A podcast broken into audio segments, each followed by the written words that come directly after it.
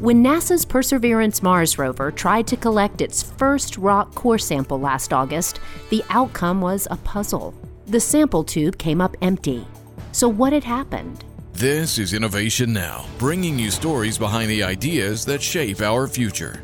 Not long after Perseverance's percussive drill pulverized the first rock selected for sampling on Mars, the rover successfully gathered a sample the size of a piece of chalk from a different rock.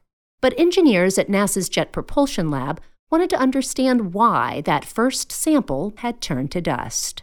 Rocks altered by water can be more susceptible to falling apart, but those kinds of rocks are also highly valuable to scientists searching for signs of ancient life on Mars.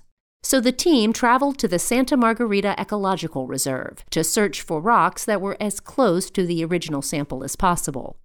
The rocks were brought to JPL's Extraterrestrial Materials Simulation Lab, where engineers worked to prevent the drill from destroying the fragile rock. Perseverance has so far captured six samples on Mars, and now the team stands ready should the rover find another rock like the first. For Innovation Now, I'm Jennifer Pulley. Innovation Now is produced by the National Institute of Aerospace through collaboration with NASA and is distributed by WHRV.